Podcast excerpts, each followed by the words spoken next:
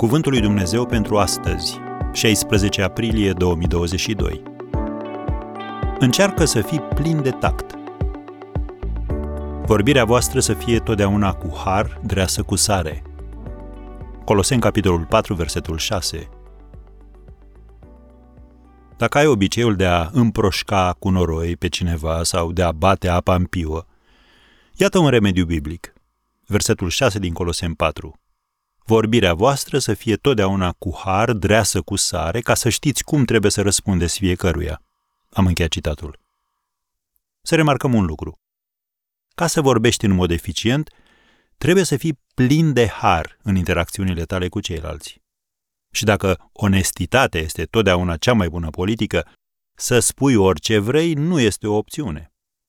Una dintre cele mai importante competențe pe care le poți dezvolta este abilitatea de a te confrunta cu alții cu tact și cu sensibilitate atunci când te găsești într-o situație dificilă.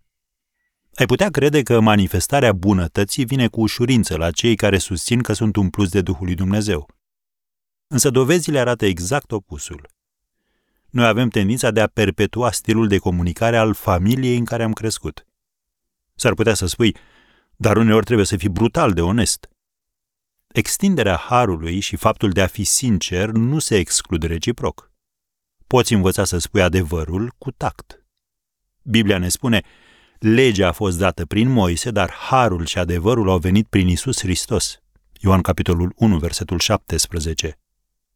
Domnul Isus nu a îngăduit niciodată ca politețea și bunătatea să-l împiedice să spună adevărul însă nu a făcut-o niciodată într-un spirit de răutate. Nici tu nu trebuie să o faci. Uneori susținem că spunem adevărul în dragoste, cum scrie în Efeseni, capitolul 4, versetul 15, când de fapt adevărul este că lucrurile ce să lășluiesc cu adevărat în inima noastră sunt mânia, frustrarea, dezamăgirea, răzbunarea. Care este remediul pentru a fi plin de tact? Înainte de a vorbi, stai o clipă, revizuiește cuvintele în minte și încearcă să evaluezi impactul lor. Apoi alege să stai la dispoziția călăuzirii Duhului Sfânt.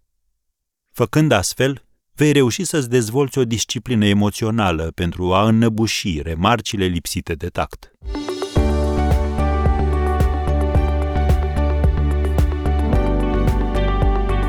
Ați ascultat Cuvântul lui Dumnezeu pentru astăzi rubrică realizată în colaborare cu Fundația SER România.